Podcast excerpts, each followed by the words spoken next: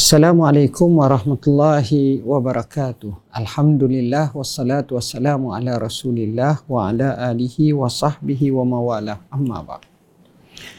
Ramai orang bertanya, apa bezanya godaan nafsu dengan godaan syaitan?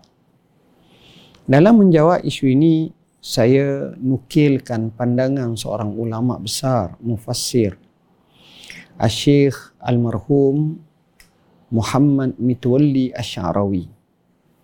Katanya, godaan syaitan atau iblis, dia tak kira. Yang penting melakukan maksiat. Tak boleh cara ni, cara tu. Tak boleh maksiat ni, maksiat tu. Itu yang pertama. Jadi boleh jadi dia akan berpindah daripada maksiat kepada maksiat, apa-apa pun, sebab itulah matlamatnya supaya manusia berada dalam kemerkaan Allah, melanggar perintah Allah. Sedangkan nafsu ini pula lain bentuknya.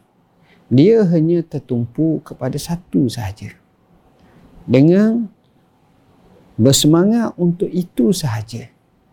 Contoh, kalau berzina, iblis tak kira kamu berzina dengan siapa pun. Tapi kalau nafsu, dia hanya terfokus kepada orang itu sahaja. Maka itulah bezanya. Keduanya, godaan syaitan dan iblis ni sifatnya lemah.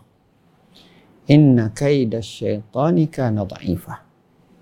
Sedangkan nafsu ini kuat. Inna nafsa la'ammaratun bisu. Dia amat-amat menyuruh ke arah kejahatan.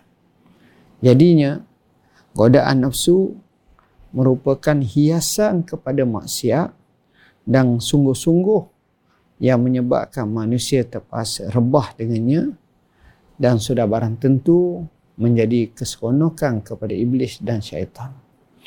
Dengan sebab itu, apabila kita sebut nafsu, disebut dalam ilmu tasawuf atau ihsan sebagai mujahadatun nafs. Kita kena bermujahadah melawan nafsu. Sebagaimana yang saya kisahkan, Hatim Al-Asam menyatakan bahawa salah satu daripada perkara yang penting adalah kita wanahan nafsa anil hawa. Kita lawan hawa nafsu daripada kita terjebak ke sana, maka perlu mujahadah nafsu. Semoga perbezaan antara maksiat bersumberkan nafsu dengan daripada godaan syaitan dapat kita fahami dengan sebaiknya. Sekian aku qauli hadza wa astaghfirullahal azim li wa lakum.